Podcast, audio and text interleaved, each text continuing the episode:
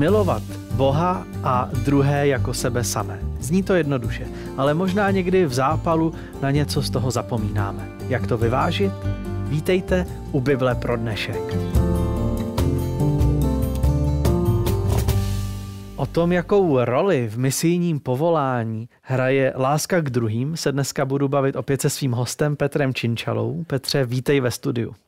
Děkuji za pozvání. Petře, když jsi před pár lety na Adventistickém teologickém institutu vedl misiologický kurz, co si z něj pamatuji, je, že si hodně zmiňoval první Janův list.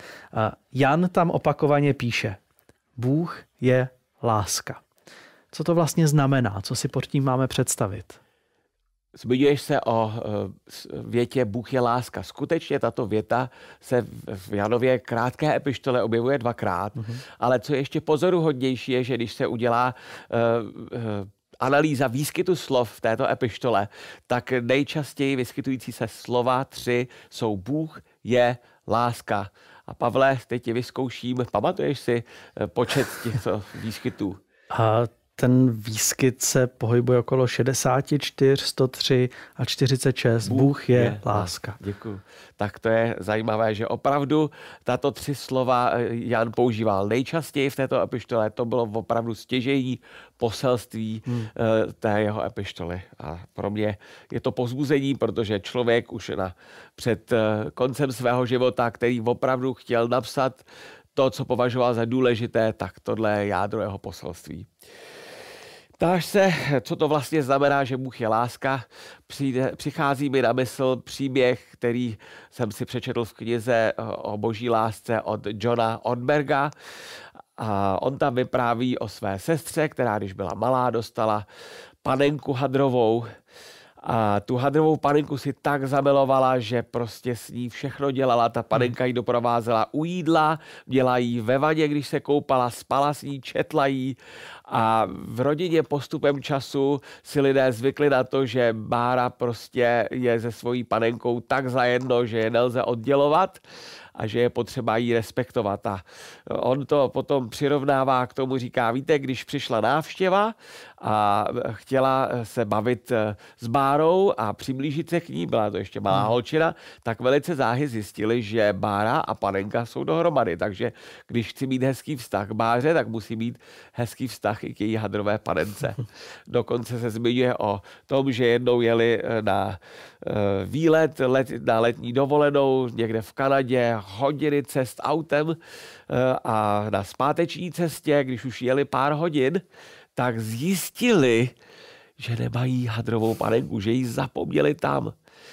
Rodiče na sebe koukli, pak se podívali dozadu a nemusel, bylo jim jasné, že tady prostě nelze nic jiného, než se otočit autem a ty dvě hodiny jet zpátky, mm-hmm. aby hledali uh, hadrovou panenku Báry a skutečně ji tam našli, byla zabalená v nějakém prostěradle a pak se teprve vydali na tu velice dlouhou desítihodinovou nebo kolika hodinovou cestu zpátky. Co z toho ponaučení, jaké z toho je ponaučení, co z toho vyplývá, vnímám, že je, nám to něco může říct o Pánu Bohu že pán Bůh eh, nás dostal nebo stvořil. Na začátku jsme byli mhm. krásní, později už i ta jako, i, i, podobně jako ta hadrová panenka jsme obnošení, už nám schází některé součástky. Mhm.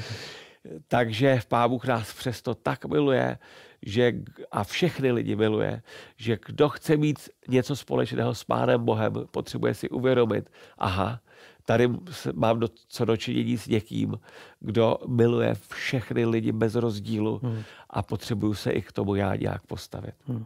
A jak je to důležité pro náš osobní křesťanský život, prožít tohle, prožít to, že Bůh je láska? Víte, já jsem vyrůstal uh, jako věřící, hluboce věřící člověk a měl jsem už od dětství velkou touhu konat boží vůli a být prostě co nejlepším křesťanem, poslouchat Pána Boha. Ne vždycky mi to šlo, ale měl jsem pocit, že Pán Bůh to ode mě očekává. A že já mu potřebuju prostě, abych mu dělal radost, aby on ze mě mohl mít radost, tak já prostě potřebuju sekat dobrotu. A pamatuju si na ty momenty, kdy jsem byl znechucen sám ze sebou, kdy jsem měl pocit výčitek a pocit studu, a i jsem slyšel takový hlas, už se ani nemodli, prosím mě, to ani nemá cenu. Jo, stejně stále selháváš nebo opakovaně děláš věci, o kterých víš, že nejsou dobrý. A tak jsem potom přicházel za pánem Bohem tak, že jsem věděl, že mě má rád, ale to byly takový ty sliby, pane Bože, já chci, já nevím, nemůžu si pomoct, ale budu se snažit. Hmm. A považoval jsem za povinnost prostě ze své nějaké síly z lásky a z boží pomocí, ano, ale nevěděl jsem, jak vlastně to funguje, takže to bylo o té mé vůli, že prostě budu Pána Boha poslouchat. A můžu říct, že až léta později, to už jsem byl dospělý, už jsem byl otec, měli jsme jedno dítě a byl jsem na studiích zahraničí a tam jsem uh, už nevím za jakých okolností, ale najednou si uvědomil, pane Bože, já věřím, že seš láska. Ale já jsem neustále měl v sobě ten pocit, že si ji jak musím zasloužit. Hmm. Jak bych mohl tu tvoji lásku prožít? A tak jsem si od Pána Boha vyprosil jakési svolení, uh, nehrát furt s tím tu hru, že ano, já už budu dělat příště to dobré, ale pane Bože, takový jsem a tohle jsem udělal, máš je stále ještě rád. A vybavuju si, že uh, při dalším takovým stišení se a meditaci, když jsem se modlil k Pánu Bohu a když jsem už k němu přistoupil jinak, když jsem mu říkal, pane Bože, stal se ze mě takový marnotratný syn a teď se vracím za tebou, udělal jsem tohle že mi najednou vyhrkly eh, slzy do očí, protože jsem zjistil, že Pán Bůh mě bere takový, jaký jsem. Rád bych ale připomněl, to neznamenalo, a neznamená, že člověk si pak může říct, a to je jedno, jak se chovám, to je jedno, jak žiju, pán Bůh mě stejně má rád. Právě, že z Bible, z celého toho poselství naprosto zřetelně vyplývá, že ta boží láska a hřích nejdou dohromady. Ale to krásné je, že za Bohem opravdu můžu přijít takový, jaký jsem. Hmm. A že Bůh, když si mě bere do své náruče, tak uh, to znamená, že tím, že Bůh je bezhříšný a Bůh je takový, jaký je a přesto mě má rád, takže já nezůstanu stejný. Hmm. Že ten jeho vliv na mě se rozhodně projeví tím, že nebudu své, dělat své volně hřích a nebudu upadat do zlozvyků a nebudu prostě rezignovaně se oddávat věcem, o kterých vím, že nejsou boží vůle. Hmm. Ten pocit vlastní nedostatečnosti před Bohem může být pro náš tak s Bohem velmi ubíjející. A je pravda, že když vstoupíme přijatí do toho vztahu a učednického vztahu s Pánem Bohem, tak ten cíl je, abychom byli dokonalí v lásce, abychom se připodobňovali Ježíšovi. Jak tohle prožití potom proměňuje to, jak přicházíme k druhým lidem. Jestliže my jsme přijati bezpodmínečně, jak se můžeme učit přijímat druhé bezpodmínečně. To je zcela zásadní věc, kterou teď zmiňuješ. Dokonce je to i ve výroku pána Ježíše, kdy za ním přišli a tlačili na něj, aby tedy řekl to nejdůležitější přikázání, že to byl takový ten přístup, eh, co máme dělat a co nedělat. Hmm. Eh, jo. Hmm. Spíš takový jakože zákonický od hmm. zákonníků a tak Ježíš tam říká, uh, zachovejte za, přikázání. No a které přikázání je to nejdůležitější Ježíši? Chtěli ho nachytat. Mm-hmm. A on tam říká, to, to známe, co všichni víme, že první nejdůležitější přikázání je budeš milovat, miluj svého Boha eh, z celé své mysli, síly, srdce. A to druhé je stej podobné, velmi podobné. Miluj bližního svého jako sebe sama. A právě tam je ten uh, zapomenutý eh, konec té věty, že když sám sebe miluji, tak pak mohu snáze a přirozeně milovat druhé lidi. Hmm. Jenže u nás je taková ta představa, že když budu sám sebe milovat, tak je to výrazem sobectví. No a já se setkávám s takovými názory, že boží láska, že to je něco laciného, že to je prostě eh, tak něco, co eh, nám pak umožňuje, eh, jak si, co nám usnadňuje ten život, abychom se nesnažili a něco takového. Hmm. Tak bych rád připomněl, když tedy v tom celém našem seriálu se zamýšlíme nad trojediným Bohem, jaké jsou tři barvy lásky. A ta boží láska není jenom takové to laskavé, něžné přijetí, to je jenom jedna barva, to je ta modrá barva, ale jedná se i o pravdu. Láska znamená pravdu. Nejenom něco negativního, kritického, i to pozitivní, ale boží láska je o pravdě, o té laskavosti a také o spravedlnosti, o právu, o férovosti. To jsou tři barvy. Zelená férovost, červená pravda a modrá laskavost. A když to dáte dohromady a tím pádem ta láska může svítit, být světlem, tak vidíme, že to je vyvážená láska. Že to není taková láska opičí, jak bychom řekli.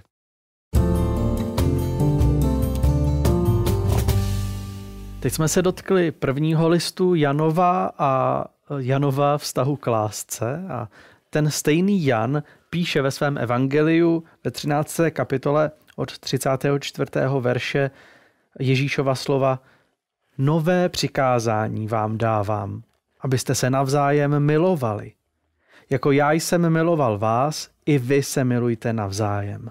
Podle toho všichni poznají, že jste moji učedníci. Budete-li mít lásku jedni k druhým. Ježíš tady během své poslední večeře, v řeči na rozloučenou, instruuje své učedníky, aby se milovali. Neříká jim, jak přesně mají vést evangelizační kampaně, jaká témata mají volit, jaké platformy mají využívat. Říká, milujte. Petře, může být tenhle příkaz eh, k lásce klíčem eh, k tomu, jak přistupovat lidem v českém, k lidem v českém prostředí? Pavle, napadá mě odpověď, tohle ti nezjevilo tělo, ale to ti zjevil Pán Bůh. To je e, podceňovaná pravda, ale rád bych tady naznačil věc, eh, která mi vrtá hlavou už léta. Eh, je tady trošku zakopaný pes.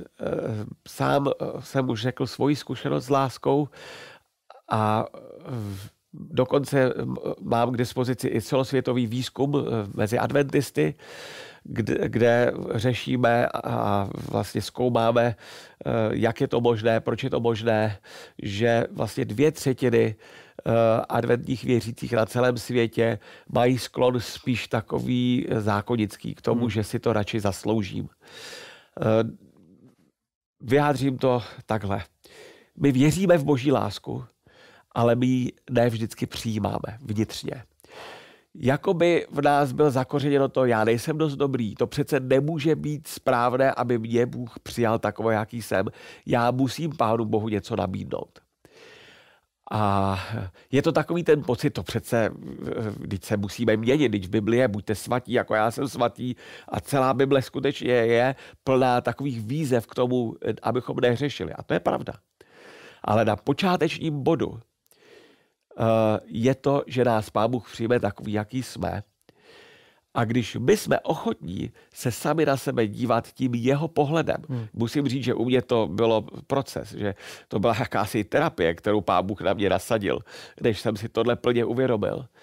A pak teprve Pán Bůh na nás opravdu může dělat uh, divy a s námi dělat zázraky. Protože je velký rozdíl, když uh, se uh, snažím o něco, o nějakou změnu ve svém životě a prvotním motivem je strach, anebo pocit povinnosti, takové patolízalství, jak bych řekl, a nebo je to vlastně přirozený důsledek vyjádření vděčnosti a e, to naše srdce je tím tak zaplněno, že vlastně nemůžu ani jinak, než dělat to, co si Bůh přeje, poslouchat to, protože vím, že to, co, to naplnění, které přichází z jeho lásky, je prostě něco tak hlubokého a krásného, že je to k nezaplacení a nenahradí to žádná nahrážka, žádná droga, nic jiného to nemůže, nemůže nahradit.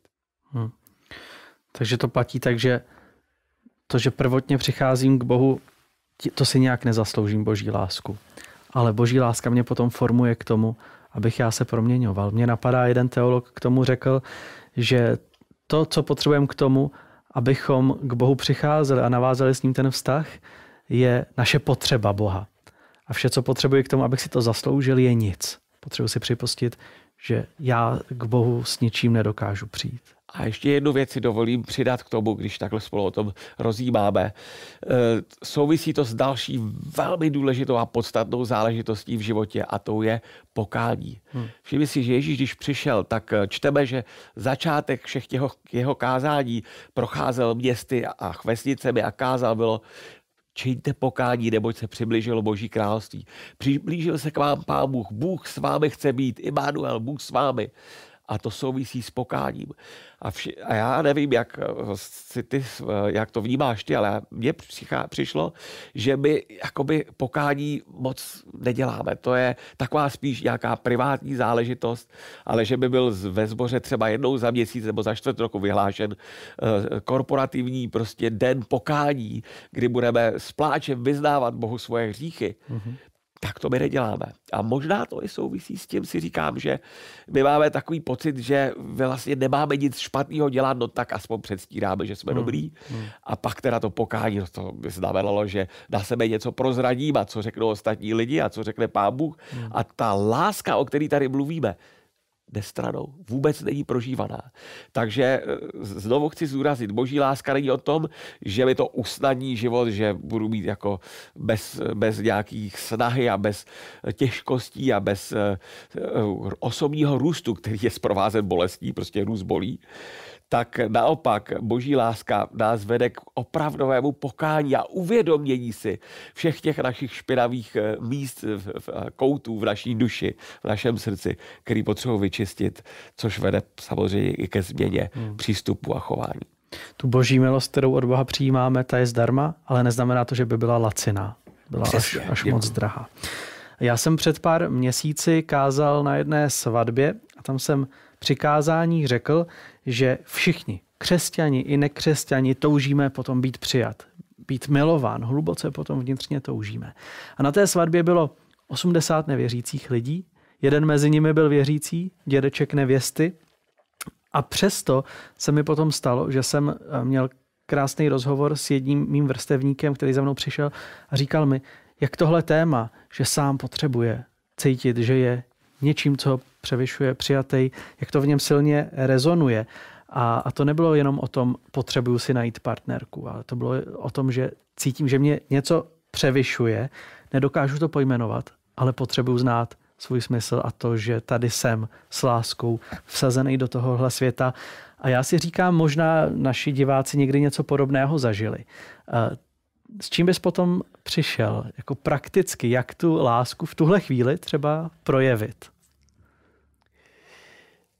No, já musím tady říct, že jsem postupně během těch let eh, pokusů a selhání eh, naučil se jednu věc, že v takovýchhle momentech, kdybych eh, samozřejmě rád nabízel boží, koupel v boží lásce a mluvil o té boží lásce, takže je potřeba ale zdůraznit ještě jednu věc. A sice, že Bůh je dokonalý, že stvořil celý vesmír a ten vesmír funguje na základě přesných zákonitostí, kde jakákoliv odchylka může znamenat katastrofu. A že Bůh opravdu e, i naši zemi stvořil tak, že všechno přesně fungovalo jako hodinky. A je důležité vést lidi k tomu, aby si uvědomili, že s nimi něco není v pořádku. A když je to uvědomí, tak pak teprve jim dát najevo, že to je ten správný moment, kdy můžeš přijít za Pánem Bohem. Mm-hmm. A Pán Bůh na tebe čeká s otevřenou náručí. A Pán Bůh tě očistí, odpustí ti tvoje hříchy. A to odpuštění ti dá takový vnitřní pokoj, který nikdy nezažiješ. Ani žádná nahrážka, eh, jak, jakákoliv eh, látka, kterou požiješ, nemůže vyvolat tenhle ten vnitřní pokoj. Hmm. A myslím si, že asi takhle bych začala. Uviděl bych, jak dál by se ten hovor eh, odvíjel a jak by Pán Bůh působil. Mm-hmm. Petře, my jsme se v uplynulých dílech dotkli spousta témat, některých letmo, některý, některým jsme se věnovali intenzivněji. Já ti chci moc poděkovat za to, že jsme se zde ve studiu společně nad tím vším mohli zamýšlet a věřím, že tvůj příspěvek může pomoci našim divákům k tomu nově uchopit boží povolání. Ale ještě než se spolu rozloučíme a ty opět eh, zamíříš zpátky do Ameriky, mám na tebe poslední otázku. Ty jsi tady v Česku prožil velkou část svého života. Zakládal si tady misijní projekty, věnoval se s lidem, oslovoval si nevěřící Čechy. A my, kteří sdílíme tvé občanství, tady můžeme mít někdy eh, pocit, že to k ničemu nevede, že nám stejně nikdo nevěnuje pozornost. Mě zajímá, kdyby se schrnul do jedné věci, jedinou ingredienci, která nám jako věřícím v těch snahách často uniká, co by to mohlo být? Co, co může být to, co promění Českou republiku? Nenapadá mě nic jiného než slovo smíření. Mluvili jsme už v předchozích dílech o bolestivém a komplikovaném rozvodu, který trval několik hmm. století v, to, v tom našem národu. Rozvodu s Bohem a s církví. A přál bych České republice smíření s Bohem, vzájemné odpuštění, aby zazněla slova promiň, je mi to líto, omlouvám se, nejednal jsem fér, používala jsem alibi a něco takového. Lidé často hodnotí Boha podle toho, co se v jejich životech děje. Když je všechno OK, tak si na Boha nevzpomenou. A když se potom dějí věci špatně, tak k němu spí, přichází a spílají mu a vyčítají mu, že nic nedělá. A vůbec nechápou, že takový přístup je velmi zkratkovitý a ubližuje hlavně jim. Hmm. Rád bych řekl, že víra v Boha není primárně o tom, co se nám v našem životě děje, ale jak to zpracováváme, jak se k tomu postavíme, co s tím uděláme. To je hrozně důležitá zásadní věc. A když věřím v Boha a jsem napojen na jeho lásku, tak mě od jeho lásky nic, naprosto nic nemůže odloučit. Žádná křivda, příkoří, příkoří, bezpráví, nemoc, nehoda, utrpení, ani smrt někoho, kdo je mi blízký. Nic. A český rozvod s Bohem byl nešťastný. A ty víš, že eh, v té naší misijní službě jsme začali s gospelovým souborem. Hmm. Já osobně se přiznám, že to zrovna byl moment, kdy jsem to celé dal Pánu Bohu do rukou a dokonce jsem řekl, že ne, že už nechci další projekt, že už to mám dost. A pán Bůh potom zvlá, za zvláštních okolností dal podnět k tomu, že vznikl ten gospelový soubor.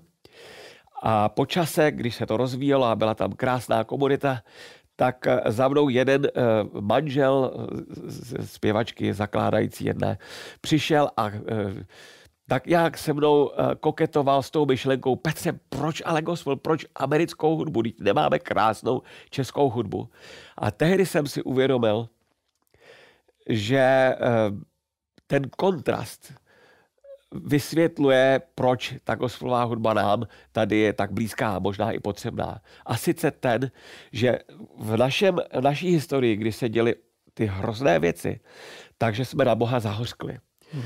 A u Černochů, kteří byli zotročeni a byli otroky celé generace, a bylo to něco děsivého, do dneska ty lidé, potomci těchto lidí prožívají bolest, je to vnímat, je to stále ještě cítit ve vzduchu.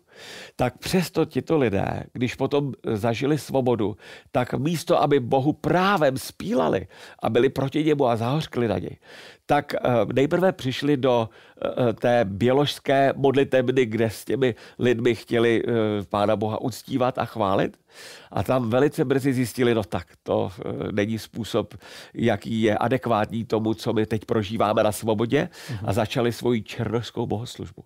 A tak vlastně vznikly ty černožské různé žádry, jeden z nich je gospel, kdy tito lidé v reakci na to, že Bůh je vyvedl z toho místa, aby eh, se dívali na tu polovinu prázdného hrníčku, to hmm. příkoří a to, to, tu bolest, kterou prožívali, i když volali k Pánu Bohu a Pán Bůh by byl nečinný, nechal celý léta je v tom s násilím a zneužívání a tak dále, tak oni vzali tu plnou, plnou polovinu hrníčku a začali Boha chválit tak krásným způsobem, tak živě, dynamicky, eh, zpívat o boží lásce k nám a o naší lásce k němu, že pro nás Čechy, a to jsem na vlastní oči sledoval těch sedm let, tohle je prostě nová zkušenost. Hmm. I naprosto inspirativní a léčivá. Takže eh, to byl konkrétní příklad toho, jak hmm. eh, ta boží láska může vést ke smíření hmm. a k uzdravení. Děkuju. Já jsem Petře vděčný za to, že jsi přijal mé pozvání, za tvůj čas, za tvou moudrost, za tvé vzdělání, za příspěvky, které zde zazněly. A budu se těšit, že se tady ve studiu zase jednou potkáme. Děkuji, Pavle. Víš, moc bych si přál, aby my všichni věřící, kteří jsme otevřeni boží lásce, jsme ji opravdu mohli zakoušet na vlastní kůži, mohli jsme se koupat v boží lásce a aplikovat ten boží pohled na nás, sami na sebe a to, aby nám otevřelo cestu k tomu, abychom také mohli milovat boží láskou nejenom svoje nejbližší eh, mezi věřícími lidmi, ale také i ty zbloudilé ovečky, které pán Bůh stejně tak miluje. Láska je podstatou toho, kdo je Bůh. Láska je podstatou našeho vztahu k Bohu. Láska je podstatou křesťanství. Jan o tom ve svém evangeliu a ve svých listech píše jasně. A v našich životech lidé mohou poznávat Boha díky tomu, jak moc je budeme milovat a přijímat. Připojte se k nám opět za týden u dalšího dílu Bible pro dnešek, když spolu hledáme cesty, jak naslouchat velkému božímu povolání a hledáme, jak do tohoto pověření můžeme vstupovat.